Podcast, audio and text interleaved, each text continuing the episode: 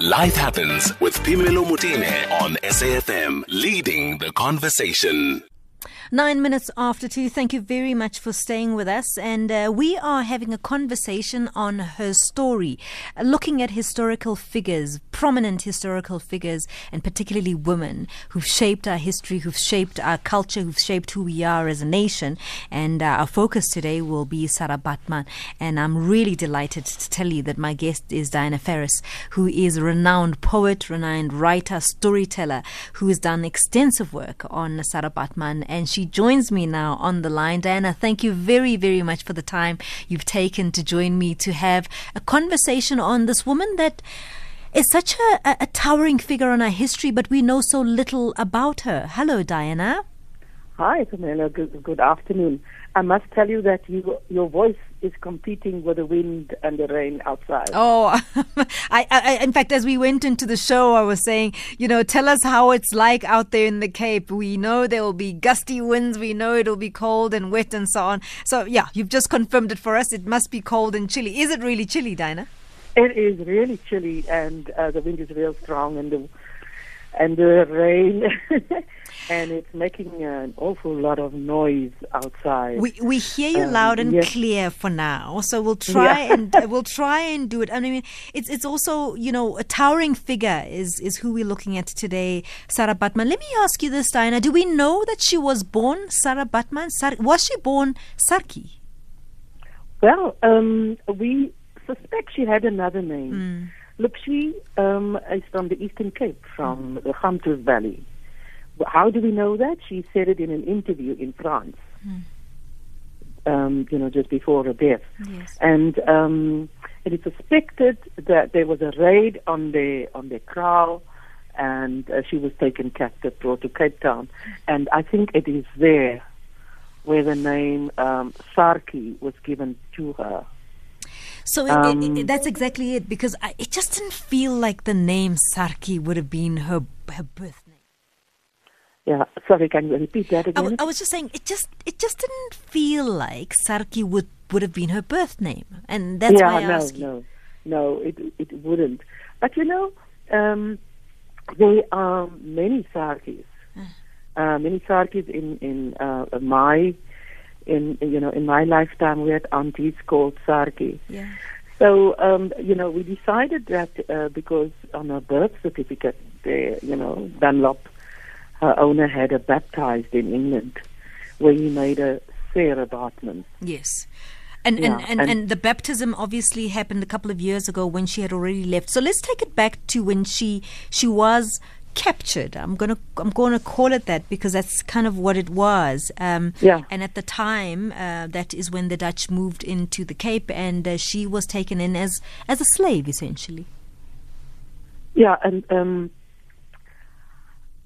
I think she, um, yeah, as I said to you earlier on, she she she, she came to Cape Town, uh, captured, um, uh, under cap- in captivity, and you must uh, also remember it was. I think it's very. It was very much still slavery at mm. the time, mm. so she could. She was regarded as a possession of the people mm. that she worked for, uh, Hendrik and Jan Cesar, mm. um, and they had a friend, mm. um, William Dunlop, mm. um, a ship surgeon who was who came to visit them, and who was out of work and poor. And when he saw Sarki. Or Sarah, he um, had, uh, you know, he made all kinds of plans in his head. So let, let's just put it in context, uh, Diana. This this is the seventeen hundreds we're talking. seventeen hundred, uh, seven, seventeen. eighteen ten, yeah. All right. Um, she, th- there's contestation around whether she agreed to go. Um, they say that she consented to leaving. Y- your take on that? I think, you know, she might have thought there would be a better life. Mm. Um, but I, I still will bring you back to the days of slavery. Mm. And the fact that um, if she consented, and if it was... Because there was a, there was a court case also in England. Yes, much later. Yeah. Um, if she consented, um, it isn't, you know, I don't think she consented. I think she she just had to go. And um, and maybe in, in, in her mind she thought there would be a better life for her. Um, so for me, you know, there, there there's no way that she could consent because of the time that it was. You, and I mean, it's complex, Diana, because if you are, I suppose, any one of us, you, you mm. know, even today, you want better prospects for yourself. So it may have been that she did, because there was this promise of a better life, of a better future. She had lost everything. She had lost her her, her, her family members. Her, her, her father had died. Her husband had mm. died. She had lost a child. So in a sense, I suppose she didn't have much to lose. In her mind, this would have been the so-called consent they're referring to.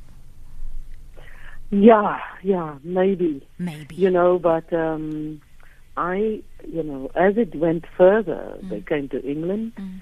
and, you know, and it's a fact, it's on paper, that um, William Dunlop, when they arrived in England, put up a newspaper advert and on lamppost adverts, that new, new from South Africa, the Hottentot Venus.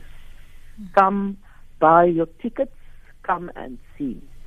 And this isn't a time where, in any event, in London, there are many freak shows. So she's not the only one. She is competing with other companies, you know, these exhibition companies, so to speak, where yeah, the freak shows, the that freak they shows. That, you know, he's in business. He's competing. There are lanes and lanes of, of streets where people are displayed in cages as exhibits, as freak shows, as entertainment. Mm. Yeah. Look, um, I. There, there's a, um, a few um, examples: the man with a beard, and and, and or the woman with a beard. I, I don't know. I I've forgotten those things that I that I've read. Mm. But yeah, but it was purely, you know, for the the person, your owner, or the boss, to make money out of you, because people, the people that were used in the freak shows, they didn't become rich or had a a comfortable life. It is said that she she was earning, and I'm saying again, it is said that, because it's only after there was a movement that, that kind of brew in, in, in London, that kind of uh, was now... Can you speak up a little, please? I was saying, it is said that she, she agreed to the fact that things were good, that she was earning money, but this was on the back of a court case after a movement took the owners to court. And and isn't it, Diana, that the reason, the only reason we know of Sarah Baartman's proper history is because she ended up in court where she was properly documented. So she wasn't the only South African, for instance, who was on, on the stages and, uh, on, and on freak shows. Um, yeah, look, I think that might be a reason, but also remember that after England she was taken to Paris. Yes. And um, and and when she un- where she underwent the same things, uh, uh, put in freak shows and exhibited, mm. and and the hunger for of the of the of these racist scientists to confirm their racist theories, and they saw her as the perfect the perfect example to justify um, them making a hierarchy of races. It's interesting, Diana, that um, the narrative a little changed somewhat from w- her time in, in, in London, where she was described as grotesque, as this as this this barbaric, as a cross between, you know, uh, animal yeah. and man, and all of those things, and where people were poke and prod and pinch and so and these wonder these terrible things, where where you know she was seen as a freak. In the in France, though, in Paris, it's interesting how suddenly, uh, alongside that, there was this other narrative where women started feeling a little bit intimidated by her. Is that correct, Diana? Yeah, but what happened was, I didn't, you see, it was a love-hate thing. Yeah. Here was Sarah with its full body, and here were the European women. Lean. Um, you know. Yeah. Um, um, being sort of um, envying, envying her. Yes. for that body. And that's how that fashion of the, what do you call that kind of dress?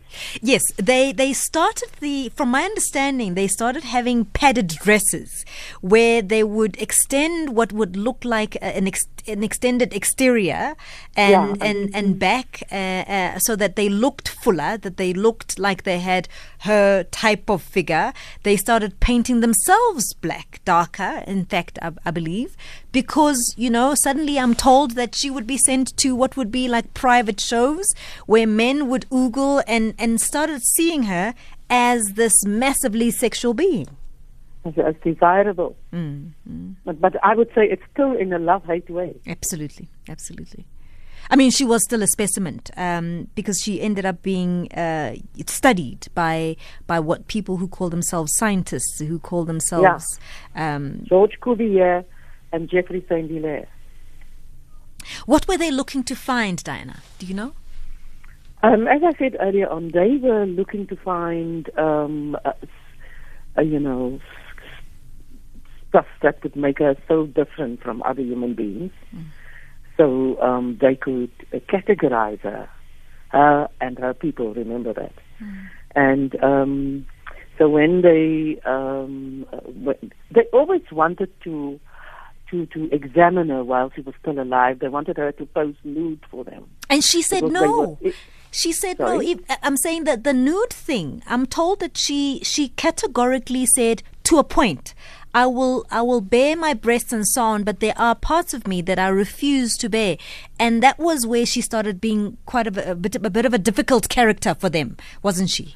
Yeah, she was. She was. Remember, she was always, and that's why the consent thing um, is for me it's an issue mm. because in with the, with the shows in, in London, there were times that she didn't want to come out, mm. and then her owner hit her. Mm. And, and and also, you know, in Paris, in, in France, where uh, they wanted her to pose in the nude, she categorically said no. Mm. And, and and you know what? What I found out recently is that on a death certificate, mm. there is no, there's not stated any reason why she died, how she died. In so fact, in they were so obsessed. Mm. They were so obsessed in, you know, with her and, and, and, and with, you know, the race that she was. As it, I don't know, did they kill her? They, because she many times said no for posing in the nude for them. They did have a narrative, though, Diana. They said she was a drunk prostitute. So we can't verify that, but they had a story to tell. And we don't know if that's a fact or not. Yeah, well, yeah. She, she, she was still, um, she was sold. She was sold by Dunlop mm. to Rowe, an animal trainer. Mm. And if she was sold, that means somebody took ownership of her. Mm-hmm. So he could do with her, and we, we know what slavery is, mm. so they could do with her what they wanted to do with her. Mm. Diana, you penned a beautiful poem for yes. for Sarah, and I'd love to give I've you an opportunity. I've Come to Take You Home is the name of the poem. Go ahead. Be, um, um, I became very homesick when I was in Europe. And um, thinking of her. Mm. And that's how I wrote the poem. Mm. I've come to take you home. I've come to take you home. Remember the south, the lush green grass beneath the big oak trees. The air is cool there, and the sun does not burn.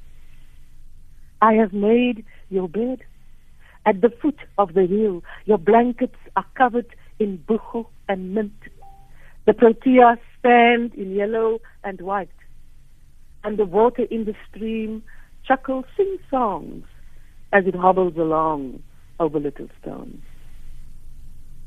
I've come to wrench you away, away from the poking eyes of the man-made monster who lives in the dark with its clutches of imperialism, who dissects your body bit by bit, who likens your soul to that of Satan and declares himself the ultimate God. I've come to soothe your heavy heart. I offer my bosom, your weary soul. I will cover your face with the palms of my hands, run my lips over the lines in your neck, feast my eyes on the beauty of you, and I will sing for you, for I have come to bring you peace.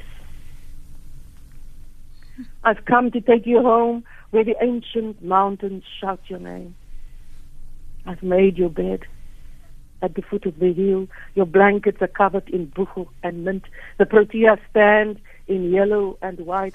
I've come to take you home where I will sing for you, for you have brought me peace, for you have brought us peace. And that is beautiful, Diana. Diana, we stopped where we were speaking about her life and how she died, but it yeah. didn't stop there, you know.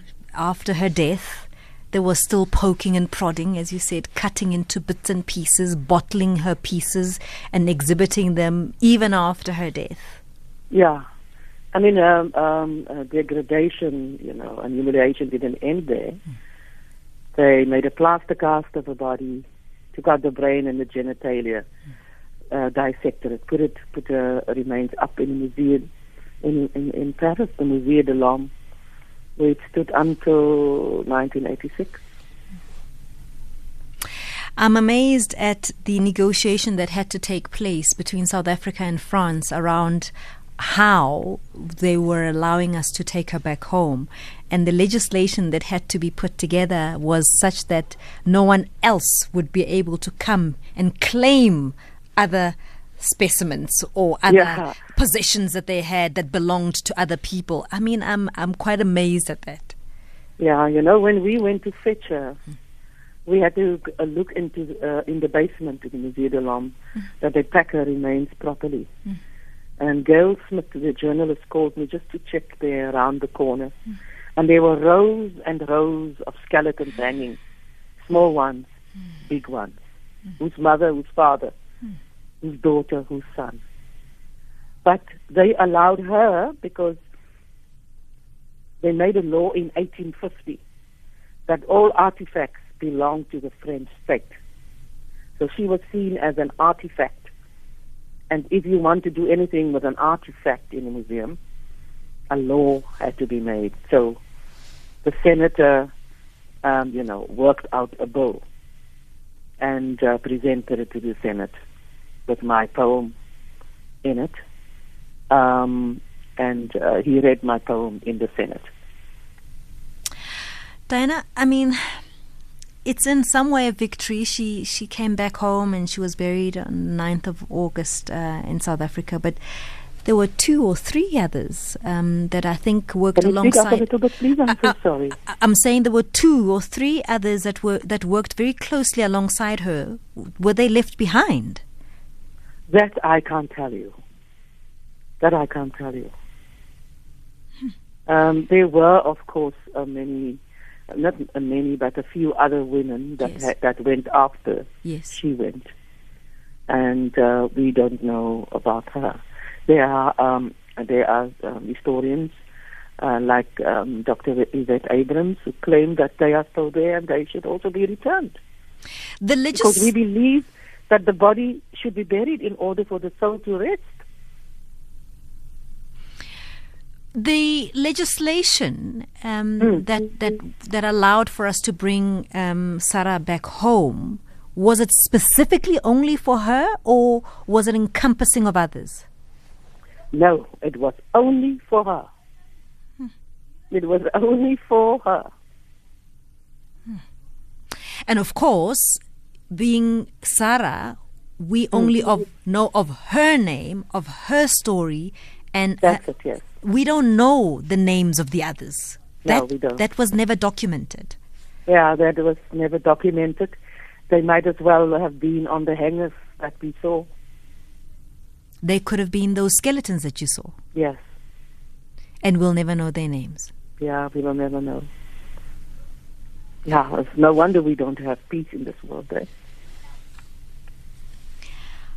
I thank you for doing the work that you've done. I thank you for remembering her consistently. I thank you for the poem that you've written on her. We hope that Thanks. This is going to allow us to never forget where we yes. come from, who we are, and how we became. I really, really appreciate the time you've given us, Diana. I really appreciate your call. Thank you, thank you, thank you. Thank you very much for having me on your show and, uh, you know, keeping her story alive. We need to. We certainly do. Diana Ferris, uh, retired writer, uh, a prolific, and she's she really does write really beautiful poetry. Um, every now and then she comes out to festivals and so on. She's a storyteller as well, and blessing us with those beautiful words. Uh, And uh, a poem to Sarah Baartman there. Thank you very much for that. That will be also available as a podcast, and we'll post that poem as well. two thirty now. Time for the headlines with Uzile Saku.